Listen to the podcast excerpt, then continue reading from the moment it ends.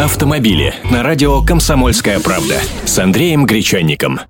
Здравствуйте! 1 июля текущего года, то есть с понедельника, вступает в силу постановление правительства, которое вносит новый дорожный знак дополнительной информации, попросту табличку. Называется фото-видеофиксация. На картинке нарисован фотоаппарат, эскиз можете посмотреть на нашем сайте kp.ru в разделе «Авто».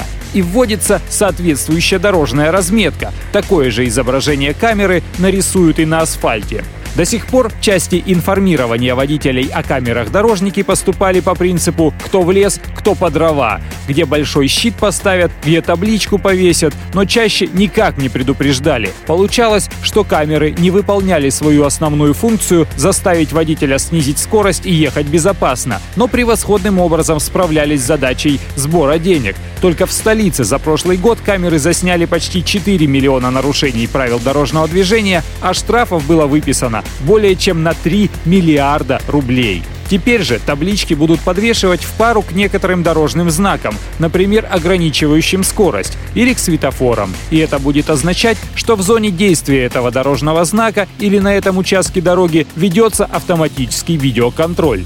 Такие знаки и разметка кое-где уже появились на дорогах, я лично видел. Да, разметка может дублировать знак или использоваться отдельно от него. Автомобили с Андреем Гречанником.